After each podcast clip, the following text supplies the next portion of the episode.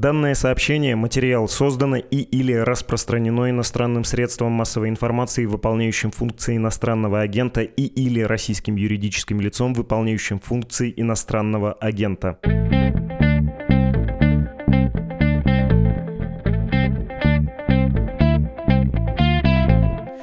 Мы записываем и публикуем этот подкаст 8 августа. Вы можете послушать его, когда вам будет удобно. Тем более, что обсуждаем мы события в широком контексте, так что новости долго остаются важными. Называется это все подкаст «Что случилось?». У микрофона Владислав Горин. Сегодня будем говорить с Константином Скоркиным. Константин, привет. Приветствую. Константин в силу специальности следит, изучает Восточную Европу, в особенности Украину, немножко Россию, конечно, обозреватель фонда Карнеги. Первый вопрос. Вот что и кого хотелось бы обсудить. Владимира Зеленского, собственно, президента Украины и его политику, тут я рискну подчеркнуть, вне войны. Ну или не совсем в связи с войной. Посылка у меня примерно такая, и ты можешь ее критиковать, но мне кажется, что есть тут что-то, что достойно обсуждения. Зеленский, как политик, повел себя правильно во время войны и тем самым сильно улучшил свой рейтинг. Теперь у него появились новые возможности, которых, видимо, не было до войны. И есть, опять же, подозрения, есть новости, которые позволяют так говорить, что он, собственно, реализует эти возможности в проведении своей программы, заявленной, незаявленной, но вот диктуемой, можно даже обобщить, думаю, что это не безошибочно, диктуемой историей. Первый вопрос. Что там у Зеленского с рейтингом? Как он изменился с февраля? Кем был Зеленский в политическом смысле до 20-х чисел февраля 2022 года и кем стал после? До февраля, до начала вторжения, Зеленский был политиком-популистом, который терял свою популярность, прямо скажем.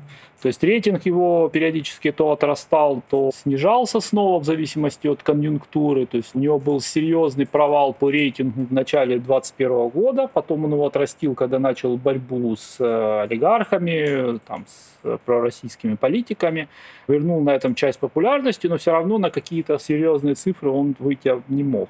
Разумеется, после того, как вторжение началось, его рейтинг взлетел под 90%. Рейтинги политиков, естественно, в период войны не замеряются. В данном случае мы имеем дело с цифрами поддержки, доверия и так далее. То есть эти данные были в марте, насколько помню, замер был, который показал вообще невероятную поддержку в обществе. Ну, и это логично, потому что в данном случае речь идет не столько о поддержке политика, сколько о поддержке верховного главнокомандующего, который ведет тяжелую войну с более сильным и агрессивным противником. Поэтому тут как бы удивляться этому сильно нечего. Как политик он сделал все для того, чтобы получить такую поддержку. Он личным примером олицетворял сопротивление нации, он остался в Киеве, он сумел организовать оборону. И, в общем, все те прогнозы, которые накануне войны делали западные аналитики, и те надежды, которые питали в Кремле в отношении Зеленского и его команды, они все не оправдались. Команда сработала хорошо, но это не значит, что теперь он может почивать на лаврах, да, и, собственно, эксплуатировать до бесконечности этот свой опыт, потому что, собственно, война продолжается. Это первое. То есть, как бы мы не хотели говорить о чем-то вне войны, не получится, поскольку война охватывает всю повестку тотально, заменяет собой все. Это то, чем живет страна. Страна борется за выживание. Ну и, естественно, война дезорганизовывает всю жизнь страны, все процессы теперь милитаризируются, экономика страны несет огромные убытки, все это ставит множество новых вызовов перед Зеленским. Надо смотреть теперь, как он будет на них отвечать. Я бы хотел подчеркнуть, зацепиться, во-первых, за словосочетание политик-популист, оно пригодится для обсуждения программы. Понятно, что в чистом виде, наверное, не бывает политиков популистов, да, и помимо удержания у власти за счет э, предложений часто несбыточных таких, отзывающихся в народе прямо сейчас требований, есть и другие исходные точки у любого политика, даже у тех, кого мы привыкли считать, ну вот чистыми популистами. А второй пункт, э, вот этот тезис про рейтинг во время войны. Ты называл весенние цифры, я посмотрел и видел в издании «Фокус» опрос Киевского международного института социологии, и по этому опросу у президента Зеленского уровень доверия что-то 88%, под 90%, чуть ниже, чем сразу после войны. Я могу привести, кто там еще фиксировался, это, собственно, цитата из издания «Фокус». Пятый глава государства Петр Порошенко и лидер запрещенной ОПЗЖ Юрий Бойко оказались на последних строках рейтинга. Президент Украины Владимир Зеленский, советник главы Офиса президента Алексей Арестович и мэр Киева Виталий Кличко стали лидерами доверия украинцев. Повторюсь, у Зеленского 88%, у Арестовича 65%, у Кличко 63%. Четвертое место волонтер и шоумен Сергей Притула с 62%. После него в рейтинге идет глава Кабмина Денис Шмыгаль 56%. В середине середине рейтинга экс-спикер Верховной Рады Дмитрий Разумков 43% и глава парламентской фракции «Слуга народа» Давид Рахами 37%. Меньше всего у Юлии Тимошенко 21%, Петр Порошенко еще ниже 19%, ну и Бойко тоже уже упомянутый из платформы «За жизнь и мир» 13%. Там есть еще рейтинги партий, «Слуга народа», президентская партия, у которой сейчас большинство в Раде, у нее симпатии тоже максимальные, антирейтинг наименьший, но насколько мы можем говорить о том, что это рейтинг и что это конвертируется во что-то еще. Ну, то есть вот если нет войны, нет необходимости обороны, сплочения, можно ли это как-то еще применять? Ну, сейчас мы не можем говорить ни о каком гипотетическом будущем, поскольку он зависит от исхода боевых действий. Сейчас, скажем прямо, было бы очень смело предполагать, какой будет политическая жизнь а, в Украине после войны. Да? То есть, ну, можем некоторые наброски да, сделать, представить, что ну вот хотя бы из этого рейтинга, данные которого приводили, видно, что политики старой формации, да, они окончательно уходят. То есть Зеленский в свое время сумел очень сильно обновить политическую элиту, приведя абсолютно новую команду, вообще с минимальными связями с старым истеблишментом, обновить парламент. И, соответственно, вот в результате войны, мне кажется, что появится новое поколение политиков, которые вырастут вот непосредственно из каких-то патриотических активистов, популярных военных, возможно, вот волонтеров и так далее. Это новые кадры для политической элиты, потому что старая, вполне очевидно, что уходит уже в прошлое она оказалась и не на высоте задачи, эти люди ну, надоели всем еще задолго до войны. Ну и плюс важный момент – это снижение влияния крупного капитала на украинскую политику. То есть если раньше олигархи старались определять повестку через свои медиа, через спонсирование политических сил, то теперь этого не будет больше с одной стороны, действует новое антиолигархическое законодательство, которое, скажем, законодательно регулирует эти вопросы и делает все для того, чтобы так называемые олигархи как можно меньше влияли на политику. С другой стороны, по сугубо ну, как бы объективным обстоятельствам, олигархи, как и вся экономика Украины, понесут тяжелые убытки в ходе этой войны. Уже понесли, будут нести дальше, и тут, собственно, их основа экономического могущества подорвана. У них уже нет просто ресурсов для того, чтобы вкладывать деньги в медиа, политику и так далее. И можно предположить, что их влияние значительно минимизируется. Я рискнул бы сказать, что Владимир Зеленский эту ситуацию использовал, ну и не хочется звучать плохо, как будто вот есть война, которая как повод используется, но это объективно политики действуют в представленных обстоятельствах и свои возможности старают реализовать, если это политики, особенно находящиеся в конкурентной среде, им это жизненно важно делать. Кажется, он, используя и рейтинг 90% под 90% и войну, ускорил ту же самую деолигархизацию или нет?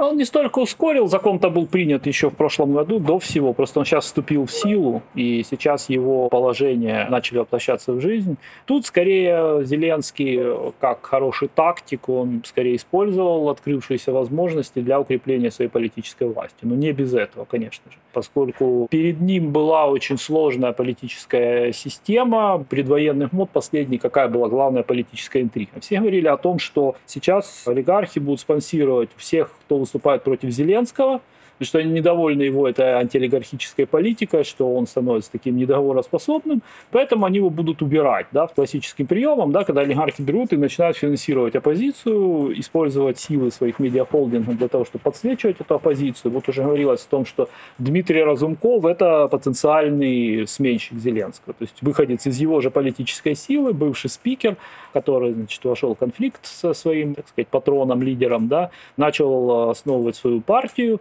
и и, собственно, вот его видели как такую более умеренную и конвенциональную версию самого Зеленского, что вот с ним как раз договориться всем получится. И вот он такой будущий идеальный политик, который, собственно, сменит Зеленского. Ну, как мы видим, все эти планы пошли прахом, война все полностью изменила, обнулила всю эту ситуацию политическую в Украине.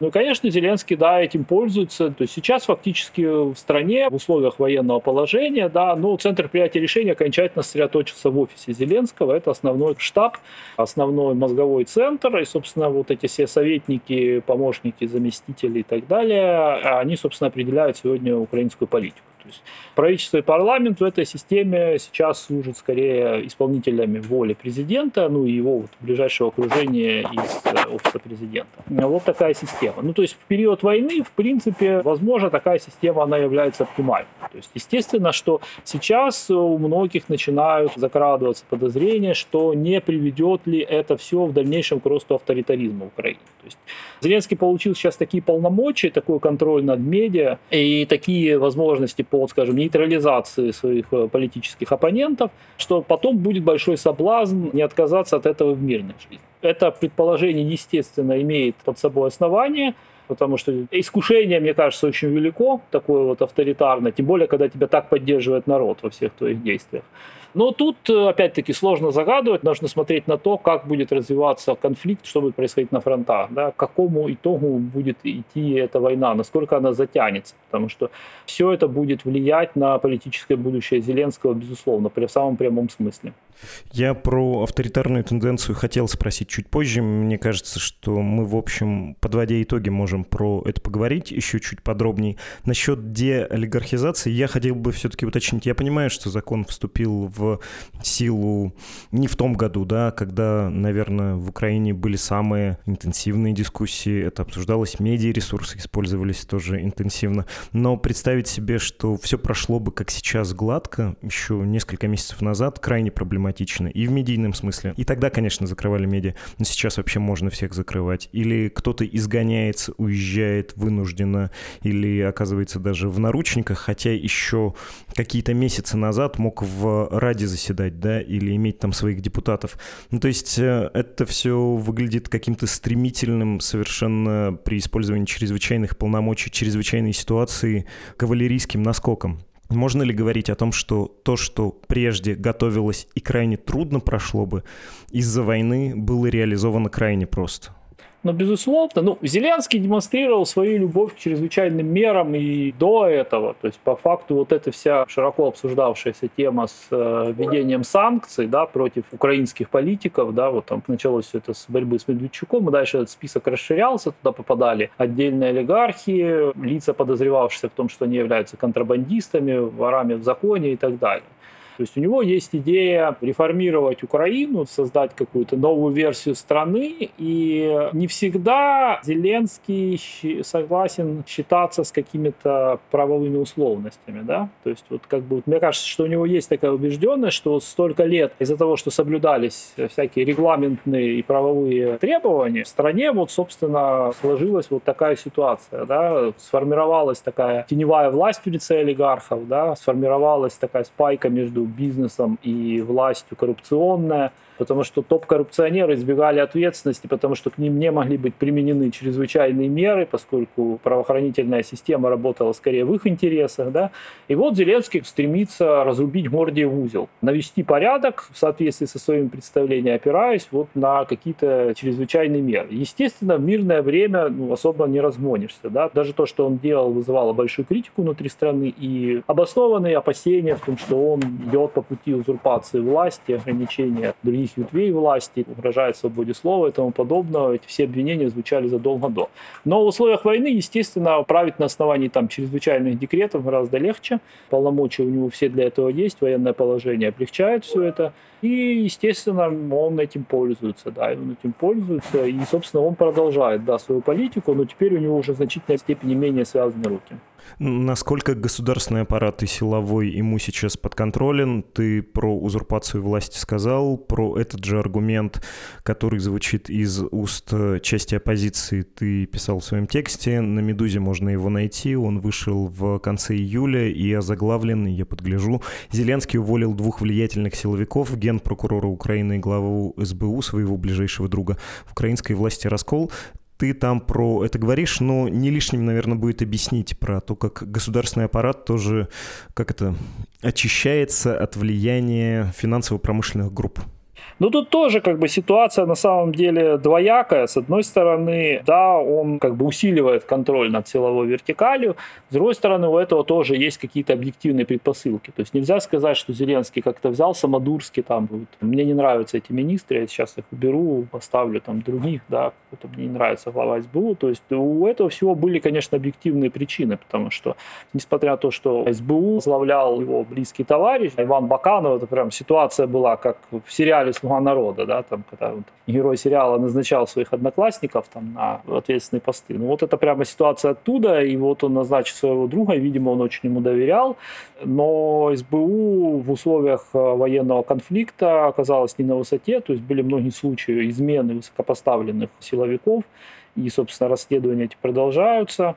И поэтому спецслужба нуждалась в кадровой чистке, прямо скажем. И в данном случае Баканов потерял доверие президента, был уволен. То же самое были вопросы такие же по генпрокуратуре. То есть тут есть объективные причины для того, чтобы менять силовиков, действительно.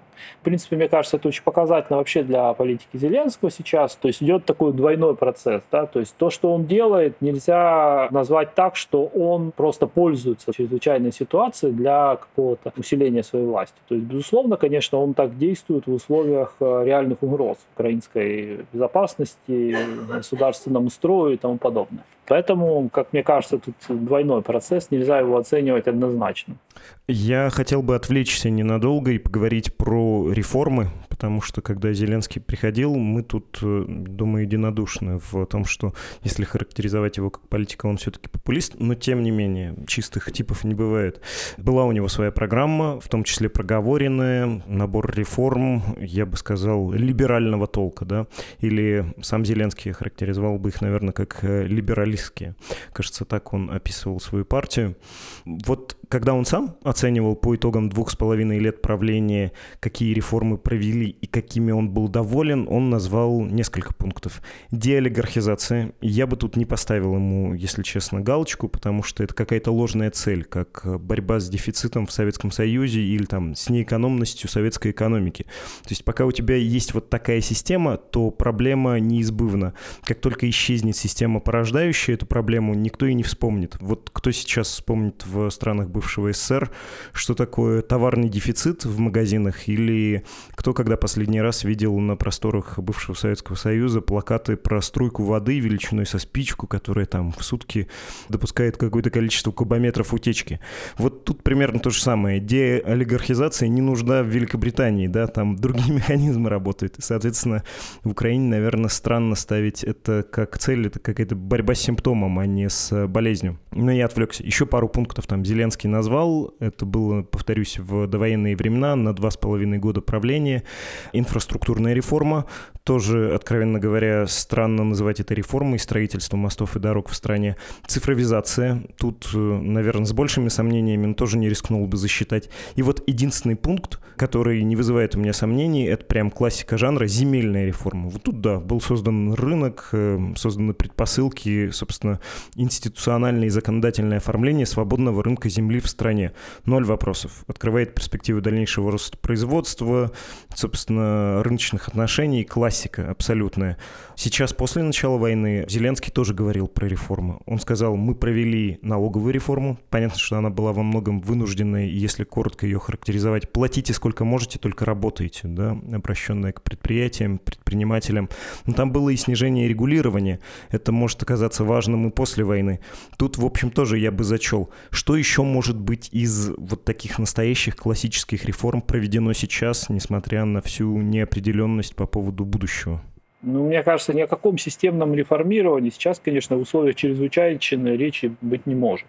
Зеленский может по ходу что-то налаживать и настраивать в государственном механизме, но что можно сейчас сделать, да, там вот мы берем инфраструктурную реформу, да, когда огромные деньги были вложены в дорожное строительство, но сейчас, естественно, страна подвергается ежедневным обстрелам, все разрушается, да, вся инфраструктура уничтожается, как бы вот, собственно, Хорошо, тогда предлагаю закругляться и вернуться к мысли про авторитарную тенденцию, про то, что происходит сейчас, ну, тактически, да, делается. Я мысль про то, что это оправдано в том числе войной и изменениями, которые страна переживает в связи с необходимостью обороны, все понимаю, но в конечном счете понятно, что в огне войны многое сгорает, многое перековывается, выковывается, и если быть пессимистом, можно сказать, что в Украине будет менее плюралистический по сравнению с довоенным порядок, что Зеленский, сосредоточив власть, устранив каких-то олигархов, а плохо, наверное, приводить этот пример, но ничего не могу с собой поделать, по опыту России мы знаем, чем заканчивается устранение плохих олигархов. Появляются свои, да? Это все не может не тревожить. Зря я беспокоюсь за украинскую политическую систему и президента Зеленского. Ну, прежде всего, по поводу авторитаризма опасения, они обоснованы. То есть в любом случае система уже не будет такой плюралистичной, как она была до войны, это факт. Потому что, например, уже сейчас видно, что полностью будет переформатирована вся политическая партийная система, да, то есть часть партий просто запрещены, те самые, которые проходили по разряду пророссийских, их уже больше не будет. Ну и сложно представить, что подобные политические силы могли бы вновь возродиться в украинском обществе, учитывая общественное настроение отношение к России.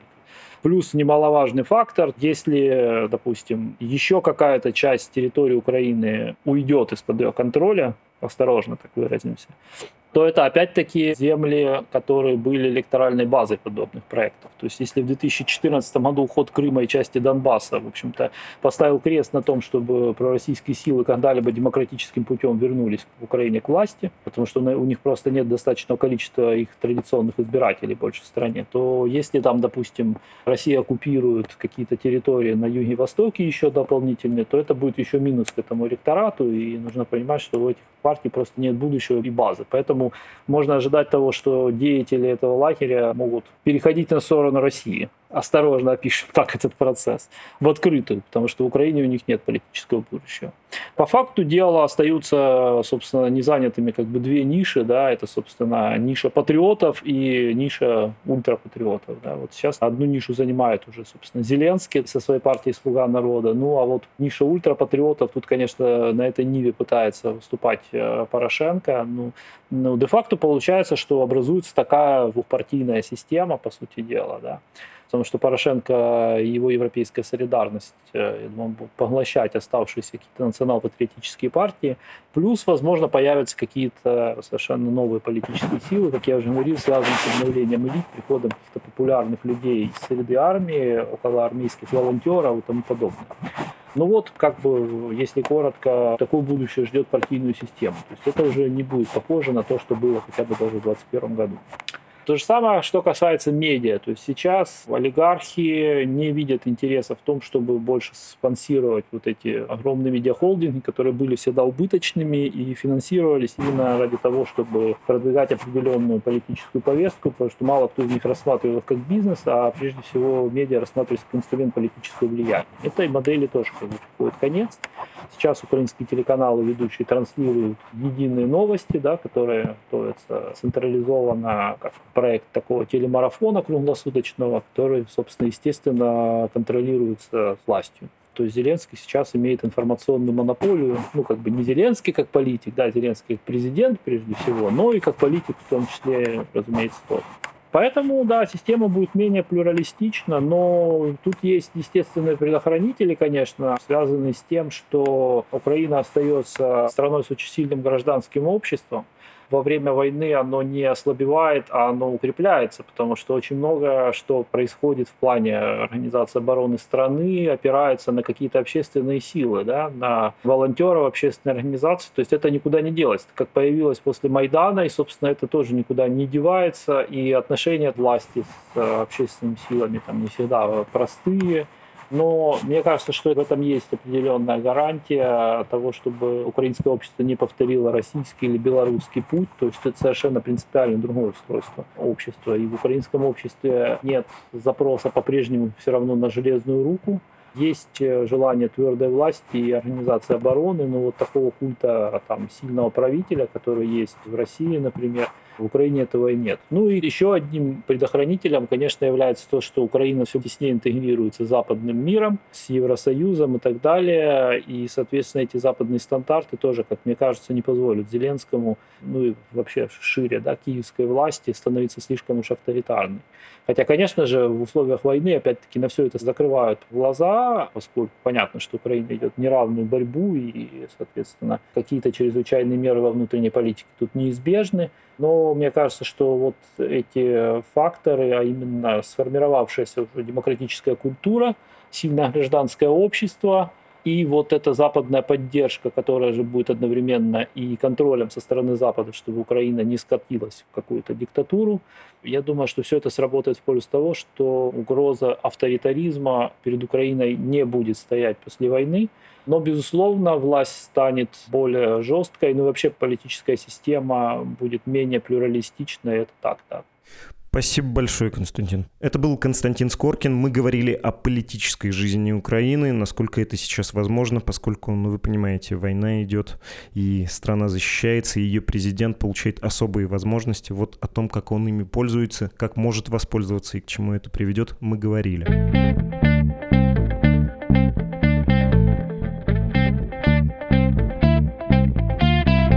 Каждый раз говорю это на прощание, но поверьте, повторяю, потому что важность никуда не уходит. Вы можете, и будет здорово, если сделаете это, поддержать Медузу своими деньгами. Заходите на страничку support.meduza.io или save.meduza.io. Вторая из названных страниц на английском языке. Ее можно порекомендовать коллегам, друзьям, родственникам, которые говорят по-английски, не говорят по-русски. Ваши деньги — это то, на что, благодаря чему мы существуем. Поэтому, пожалуйста, если вы не оформляли, или у вас было пожертвование разовое, может быть, закончилось временно из-за того, что истекла карточка, не стесняйтесь, зайдите оформить новое пожертвование. Это большая помощь, ну и, повторюсь, та база, на которой мы стоим. Email для связи с редакцией подкаст собакамедуза.io и с вами был подкаст «Что случилось?», посвященный новостям, которые долго остаются важными. До свидания.